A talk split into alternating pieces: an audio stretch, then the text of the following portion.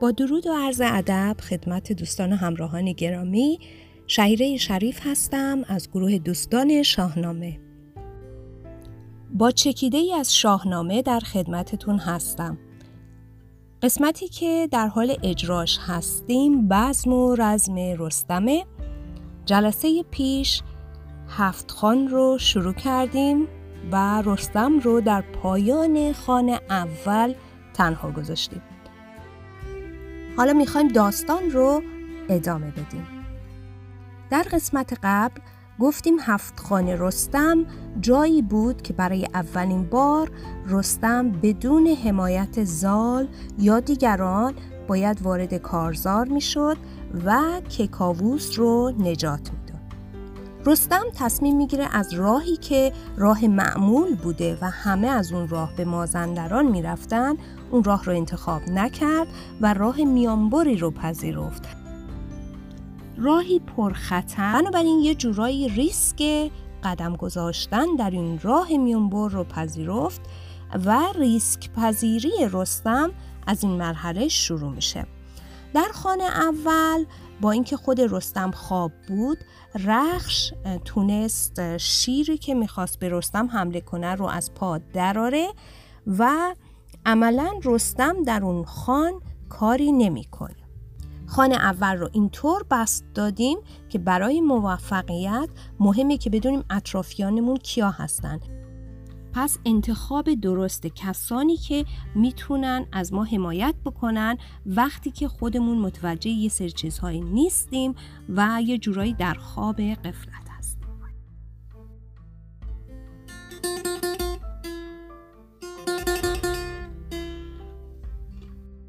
خب حالا ادامه داستان با خان دوم. رستم و رخش از بیابان بیاب و علفی مجبورن که گذر کنن. تا یه جایی که میتونن از این بیابان رد میشن، در یک جایی تشنگی شدید نزدیکه که هر دوشون رو از بین ببره. رستم خیلی خسته است، بی‌طاقته، روی زمین افتاده و با خودش میگه که خدایا حالا من باید چیکار بکنم، چه جوری از این بیابان بیاب و علف خودم و رخش رو نجات بدم. همینطور که در حال ناامیدی بوده و فکر میکرده که چی کار بکنه، میبینه که یک میش از جلوش عبور کرد و به راه خودش در این بیابان ادامه داد. کمی فکر میکنه و میگه خب این میش باید یک جایی به یک آبشخوری دسترسی داشته باشه. چطور زنده مونده این میش؟ من اگر این میش رو دنبال بکنم حتما به چشمه آبی میرسم. و همین کار رو هم میکنه، راه میفته دنبال میش تا به سرچشمه آبی میرسه و از اون آب هم خودش هم رخش سیراب میشن. بیفتاد رستم بران گرم خاک، زبان گشته از تشنگی چاک چاک. همانگه یکی میش نیکوسرین، بپیمود پیش تهمتن زمین. از آن رفتن میش اندیشه خواست، به دل گفت کآبشخور این کجاست؟ همانا که بخشایش کردگار، فراز آمد است اندر این روزگار. بشد بر پی میش و تیغش به چنگ، گرفته به دست دگر پالهنگ. به ره بر یکی چشمه آمد پدید، چون میش سراور به دانجا رسید. حالا اگه بخوایم اینو بستش بدیم، باز خان دوم برای موفقیت اینه که وقتی که با مشکلی مواجه میشیم که حل اون از عهده خودمون بر نمیاد، باید نگاه کنیم ببینیم که دیگران چگونه با این مشکل کنار اومدن. حتما مسائل مشابهی بوده که دیگران مجبور به حلش بودن. خب اونا از چه راه حلی استفاده کردن؟ ما هم میخوایم از شیوه حل مشکلات که اونها پیش گرفتن و موفق شدن الگو برداری بکنیم و همون رو روی مشکلات خودمون پیاده بکنیم تا بتونیم مشکلات رو حل کنیم. حالا وارد خانه سوم میشیم.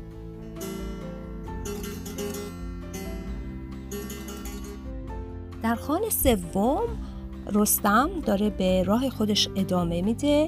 حالا موقع استراحت رسیده، در جایی دراز میکشه و میخوابه. همچی که خوابش میبره، اژدهایی از توی تاریکی بیرون میاد و به سمت رستم شروع به حرکت میکنه. رخش که گفتیم بیدار و آگاه بوده و حواسش به دور و برش بوده، متوجه اژدها میشه، شروع میکنه به کوبیدن سم، شیهه کردن، گرد و خاک را انداختن که رستم رو بیدار کنه. رستم از خواب میپره، میدونه که یه خطری در کمینشه، ولی دور و بر رو که نگاه میکنه، تاریک بوده هوا، اژدها میره قایم میشه، هیچی نمیبینه. دوباره میخوابه. همچی که چشماش میاد گرم بشه، دوباره اژدها از تاریکی میاد بیرون. دوباره رخش شروع میکنه به سم کوبیدن و شیهه کردن و سعی در بیدار کردن رستم داشتن. رستم باز بیدار میشه، دوربرش رو نگاه میکنه، باز همون آش و همون کاسه، هیچ خبری نیست. خلاصه این پروسه چند بار تکرار میشه تا اینکه یک بار که رخش رستم رو بیدار کرده، رستم عصبانی میره سراغ رخش. به رخش میگه آخه تو چه خبرته؟ من تا میام بخوابم تو منو بیدار میکنی. این بار اگر من بخوابم و تو سر صدا بکنی، من میدونم با تو. باز میگیره میخوابه. دوباره اژدها از تاریکی بیرون میاد و به سمت رستم شروع به حرکت میکنه.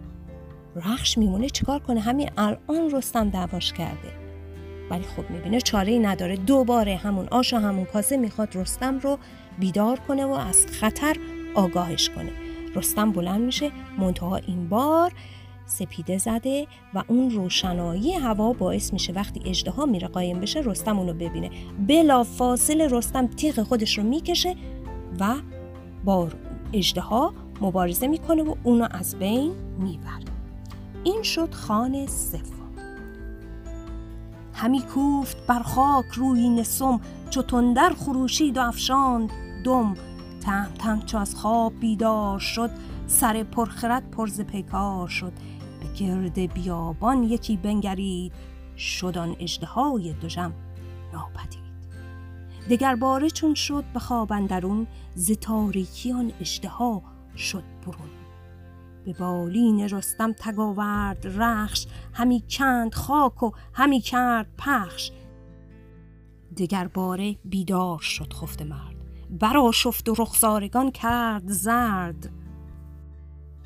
بیابان همه سر به سر بنگرید، به جز تیرگی شب به دیده ندید. بدان مهربان رخش بیدار گفت، که تاریکی شب بخواهی نهفت. خروشید و جوشید و برکند خاک، ز نعلش زمین شد همه چاک چاک. چو بیدار شد رستم از خواب خوش، برآشفت بر باره دست کش. چنان ساخت روشن جهان آفرین، که پنهان نکرد اژدها را زمین.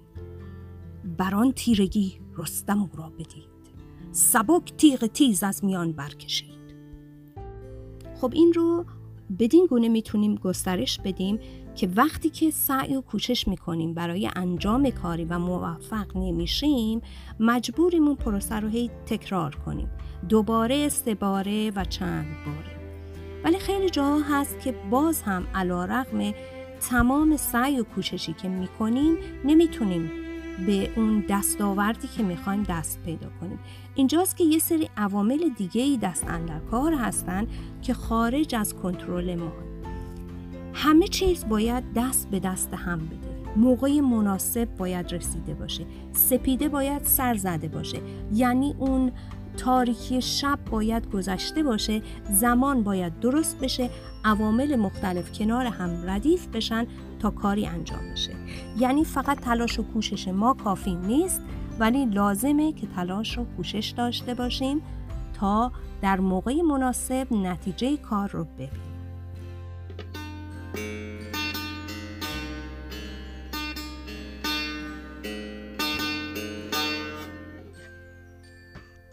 خب اینم پایان خانه سوم. دوباره رستم و رخش رو رها می‌کنیم تا جلسه بعدی چکیده‌ای از شاهنامه.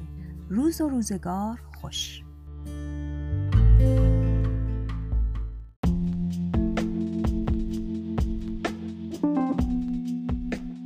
با درود، شهیره شریف هستم از گروه دوستان شاهنامه و با چکیده ای از شاهنامه در خدمتتون هستم. این بخش به بزم و رزم رستم اختصاص داده شده و هفتخوان رستم را در اینجا دنبال می‌کنیم.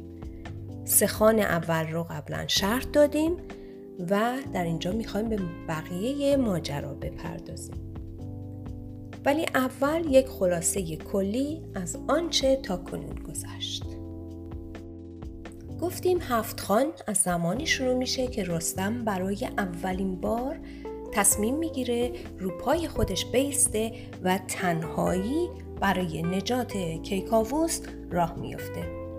گفتیم در این راه ریسک پذیر بوده و از راهی که همگان انتخاب میکردن با وجود اینکه خطرش کمتر بوده از اون راه نرفته. در خانه اول دیدیم که چطور زمانی رو که گذاشته برای تعلیم و تربیت رخش و انتخاب رخش بهش کمک کرد. در موقعی که در خواب غفلت بود رخش جونش رو نجات داد. در خانه دوم هم دیدیم چجوری با توجه به اینکه بقیه موجودات زنده چه کار میکنن در اون صحرای بی آب و علفی که درش گیر کرده بود، خودش و رخش رو از اونجا نجات داد با تعقیب میشی که در اون حوالی بود و رسیدن به آبشخور. و بالاخره در خانه سوم دیدیم چطور اژدهایی که به قصد کشتن رستم به اون داشت نزدیک میشد از تاریکی شب استفاده میکرد و از چشم رستم پنهان میشد و چطور رخش دوباره با هوشیاری و رستم که به پشتوانه روز و آفتاب که داشت تازه در می اومد و سپیده زده بود تونست اژدها رو ببینه و اون رو از پا دراره. خب حالا هفتخوان رو ادامه میدیم با خانه چهارم رستم.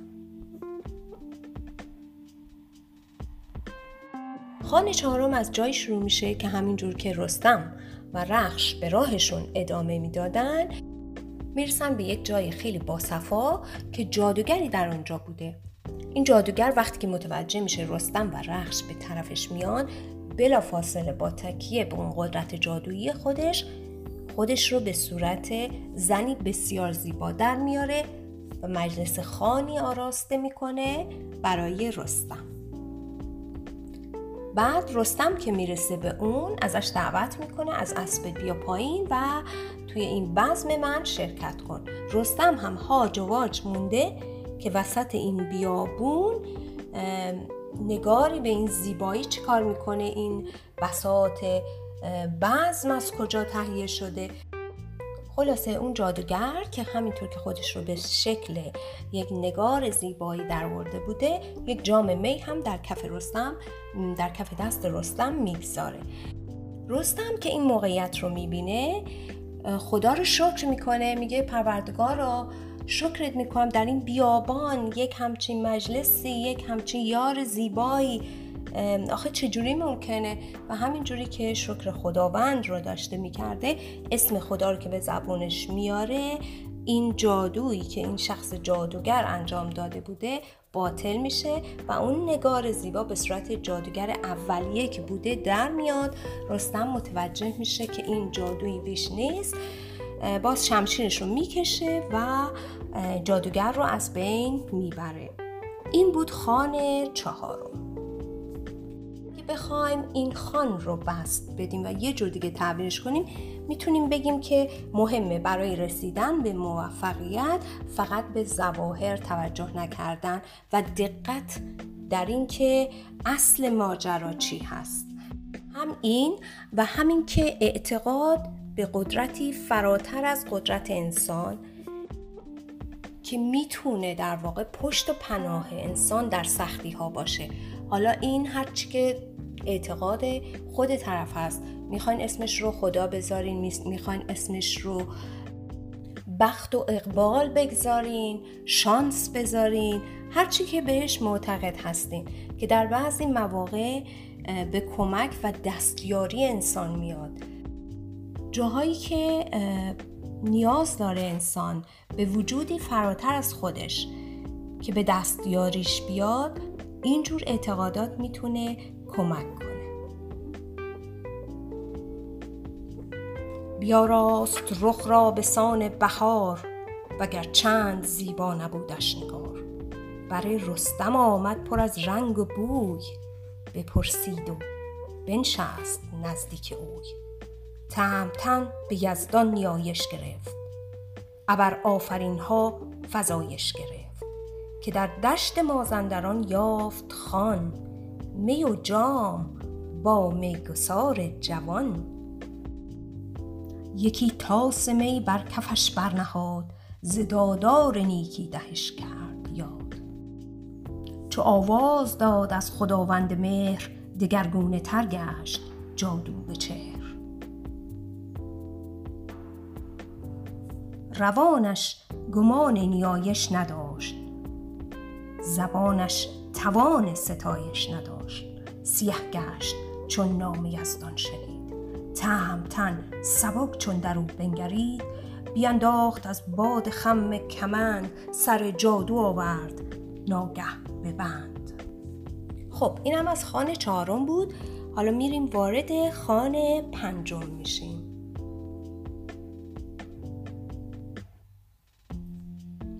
خانه پنجم این گونه آغاز میشه که رستم همراه رخش به راهش ادامه میده تا به قوای دشمن برخورد میکنه. در میان این قوا شخصی بوده به نام اولاد که رستم به جای اینکه اولاد رو بکشه اون رو اسیر میکنه. اون رو اسیر میکنه و بهش میگه که اگه به من کمک کنی، راستش رو بگی که کیکاووس کجا هست و دیو سفید کجا هست، به تو هیچ کاری ندارم هیچ، بلکه بعد از اینکه با دیو سفید جنگیدم و بر اون پیروز شدم، فرمان روایی مازندران رو هم به تو میسپارم. ولی اگه به من درستش رو نگی و خوب راهنمایی نکنی، سرش رو از تنت جدا میکنم. و این گونه اولاد رو اسیر میکنه و بقیه راه رو به راهنمایی اولاد جلو میره. خب باز این خان رو هم اگه بخوایم بست بدیم، باید بگیم که برای عبور از هفتخوان مقابلمون، برای رسیدن به موفقیت، استفاده از اطلاعات دیگران خیلی مهمه. میشه از اطلاعات، از دانسته رقیبان استفاده کرد و این یه مسئله من میخوام از همه چی سوء استفاده کنم و همه چی به نفع من باشه نیست. به قول غربی ها وین وین سیچویشن، یعنی که دو طرف در این معامله نقش برنده رو بازی میکنن. دو طرف بعد از این معامله برنده بیرون میان، هر کدومشون یه چیزی گرفتن. رستم اینجا اطلاعاتی که لازم داره از این میگیره و به جاش اولاد حکومت مازندران رو. به اولاد چون رخش نزدیک شد، به کردار شب روز تاریک شد. بیفکند رستم کمند دراز، به خم اندر آورد سر سرفراز. ز اسب اندر آمد دو دستش ببست، به پیش اندر افکند و خود برنشست. بدو گفت اگر راست گویی سخن، ز کژی نه سر یابم از تو نبون. نمایی مرا جای دیو سپید، همان جای پولاد قندی و بید. به جایی که بسته است کاووس کی، کسی کین بدی ها افکنده است پی. من این تخت و این تاج و گرز گران، بگردانم از شاه مازندران. تو باشی بر این بوم و بر شهریار، اریندونک کژی نیاری. رستم در اینجا با اینکه خودش در واقع برای نجات کیکاووس اومده، ولی داره عنوان میکنه که کیکاووس کسی بوده که با حملش به مازندران تمام این بدیها رو در واقع اون شروع کرده. یعنی هیچ تعصبی هم نداره، واقعیت رو داره بیان میکنه. ضمن اینکه وظیفه خودش میدونه که کیکاووس رو نجات بده، ولی میدونه که تمام این ماجراها در واقع بنیانگذارش کسی نبوده جز کیکاووس. خب این هم پایان خان پنجم. دوباره رستم و رخش رو تنها میذاریم و در جلسه آینده دو خان نهایی هفت خان رو با هم مرور میکنیم. سپاس از همراهی شما. روز و روزگار خوش.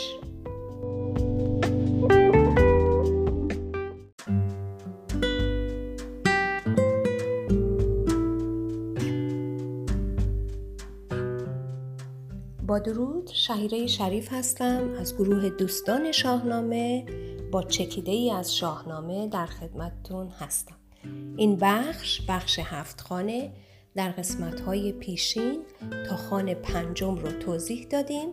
امروز از خانه ششم مطلب رو دنبال می‌کنیم. ابتدا یک خلاصه‌ای از آنچه گذشت.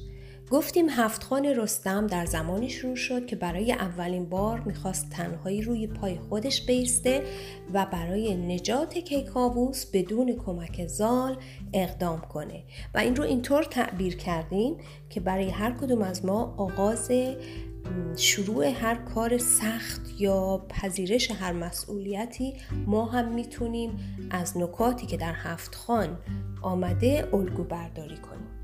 در خان اول عملاً رستم کاری نمی‌کنه و رخش وقتی که رستم در خوابه با شیری که می‌خواسته به رستم حمله کنه می‌جنگه و شیر رو از بین می‌بره. این رو اینطور تعبیر کردیم که اطرافیان رو باید با دقت انتخاب بکنیم و مهمه که بدونیم که کیا در واقع هوای ما رو دارن. در خانه دوم رستم و رخش از بیابان بی آب و علف رد میشن. تشنگی داره اونها رو از پا در میاره. میشی رو میبینن که داره حرکت میکنه. رستم میگه خب این میش حتما به آب احتیاج داره و میش رو دنبال میکنه. به آب میرسن و اینگونه خودشون رو نجات میدن. این خان رو هم اینطور تعبیر کردیم که جایی که به مشکل برمیخوریم باید ببینیم که دیگران چگونه اون مشکلات مشابه رو حل کردن و از اونها الگو برداری کنیم.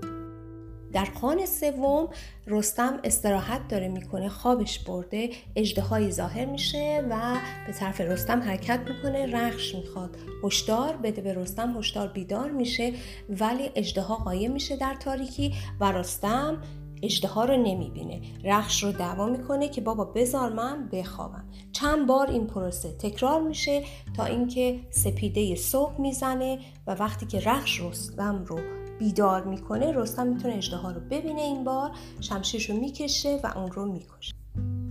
این رو هم اینطور تعبیر کردیم که برای رسیدن به هدف باید سعی و کوشش بکنیم، نه یک بار دو بار بلکه چندین و چند بار و تنها این کوشش و صبر ما نیست که به نتیجه ما رو میرسونه. خیلی عوامل دیگه باید کنار هم جفت و جور بشن. زمان باید درست باشه تا کار به نتیجه برسه. در خانه چهارم جادوگر خودش رو به شکل زن زیبایی در, در آورده و مجلس بزمی برای رستم فراهم کرده. رستم که وقتی میبینه که در وسط این بیابون بی آب و علف همچی میزبانی براش آماده شده و همچی بزمی براش تهیه شده خدا رو شکر میکنه. همین که اسم یزدان رو میاره و شاکر هست در واقع اون جادوگر جادوش باطل میشه و تبدیل به ظاهر اصلی خودش میشه. در نتیجه رستم میبینه که اون جادوگر کی هست، شمشیرش رو میکشه و اون رو میکشه. خانه چهارم رو هم این گونه تفسیر کردیم که گول ظاهر رو نباید خورد. هم این و همین که باور یک نیروی مافوق نیروی انسان که میتونه حامی بشر باشه یک جورایی انرژی مثبت میده، یه جورایی کمکت میکنه که باور کنی از اون تنگنا که هستی میتونی بگذری. حالا میتونه این باور به خداوند باشه، میتونه باور به اقبال باشه یا اونطوری که امروزه خیلی مد شده انرژی مثبت، مثبت اندیشی.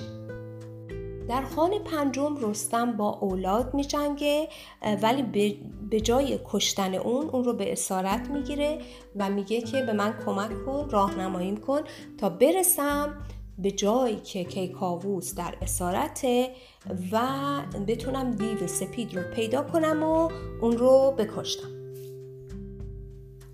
ولی یه جورایی معامله میکنه با اولاد، میگه تو به من راستش رو بگو، بگو کیکاووس کجاست و دیو سپید کجاست، بجاش وقتی که این قائل خوابید من هم تاج و تخت مازندران رو به تو میدم و تو هم یه جورایی از این بهره میبری.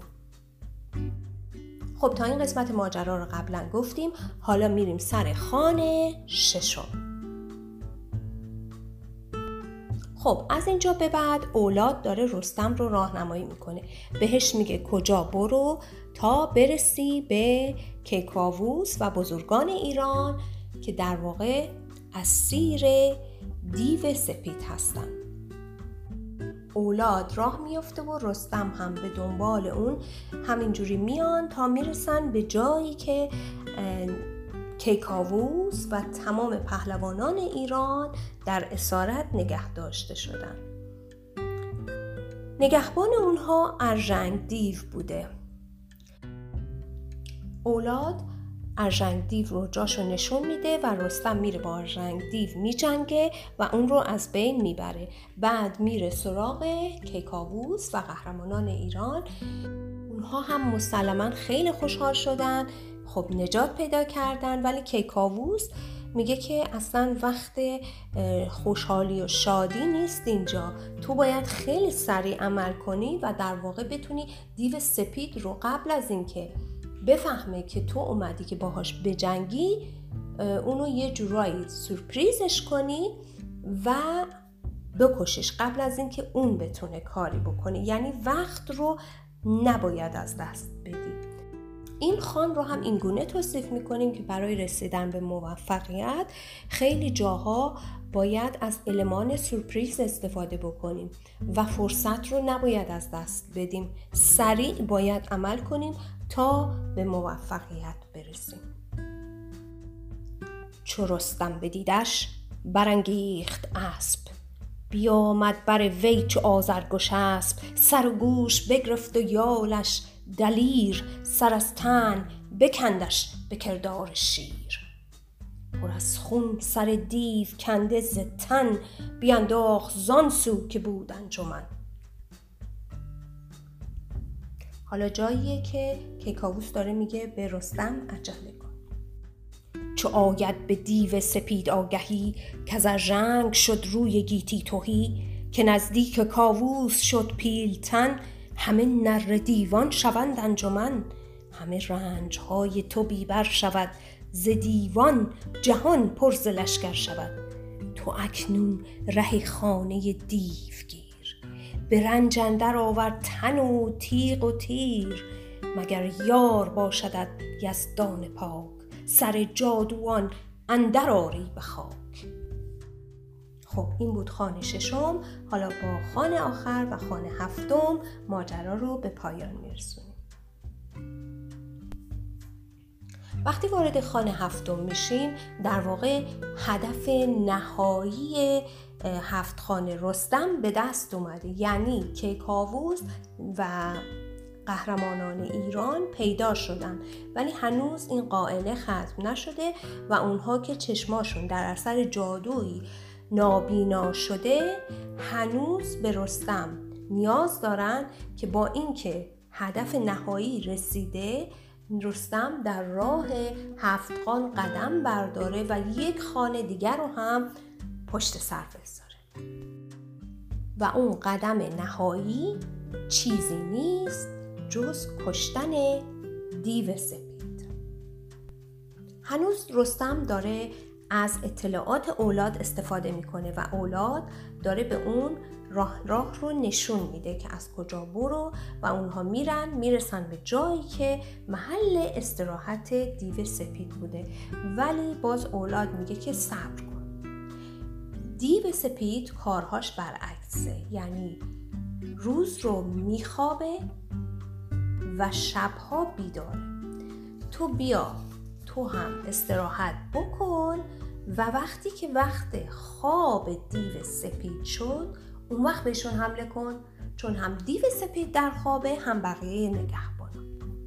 رستم هم به حرف اولاد گوش میکنه و میمونه تا زمان خواب و استراحت دیو سفید فرا برسه.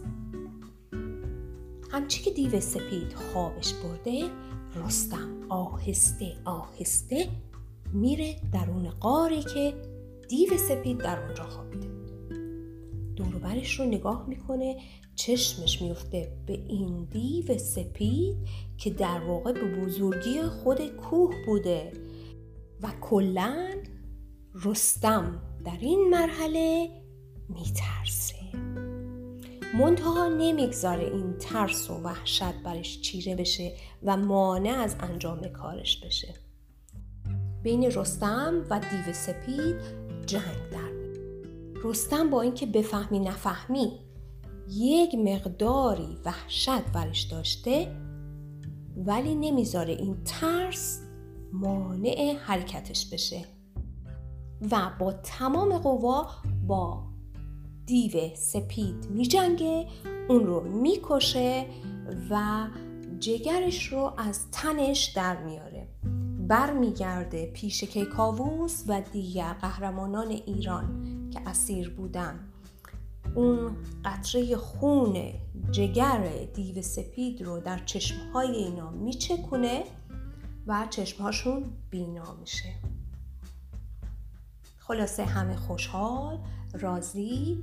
از اون طرف هم رستم میاد به کیکاووس میگه این اولاده، کسی که به من کمک کرد و من بهش قول دادم که این تاج تخت مازندران رو به اون بدم. یعنی در پیروزی هم اولاد رو فراموش نکرده و قولی که داده رو به جا میاره. این خان رو میتونیم اینطوری بستش بدیم که اولا ترس نباید مانع از انجام کار بشه و نباید منتظر مون تا ترس از بین بره. در واقع شجاعت انجام اون کاریه که باید انجام بشه علی رغم وجود ترس و وحشت.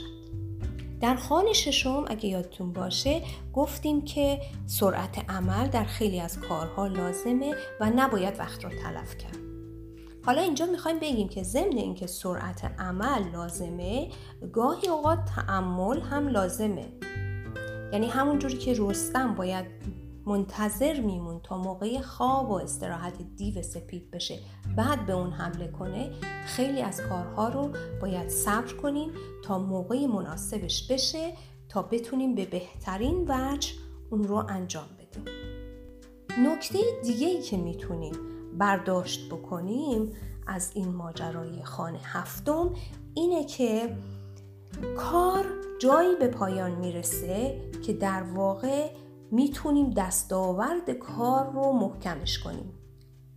اگر فرض کنیم کار ما بافتن بود، این بافتنی رو بافتیم، تموم شده، به جایی که رسیدیم، اصطلاحاً آخرش میگن گره ها رو باید کور کرد. یعنی اگه بافتنی رو بافتیم، چالگردنی رو بافتیم، در این مرحله آخر فقط میل رو در بیاریم بدون کور کردن گره ها، با کوچکترین حرکتی این رچهای بافته شده همه باز میشن و هر چی که بافته شده در واقع دوباره تبدیل به کلاف میشه. کار هم همینه، نباید قبل از این که کار کاملا به پایان برسه، حتی اگه به نظر میاد که اون نتیجه نهایی که میخواستیم رو به دست آوردیم، نباید کار رو ترک کرد. فردوسی در این خان میگه بدو گفت اولاد چون آفتاب، شود گرم و دیو اندر آید به خواب، بر ایشان تو پیروز باشی به جنگ.